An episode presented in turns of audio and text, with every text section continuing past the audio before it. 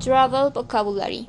I will go to the vacation in the Russia. About I take a excursion. When I going to vacation in the weekends. I don't travel uh, with I visit uh, see, uh, Moscow City and I take a photograph. I will need a boarding pass, a passport, a visa, a handbag, a boarding, a baggage, and money. I will travel uh, to places, airport, train station, and uh, historic monuments. Thank you for your attention with my presentation.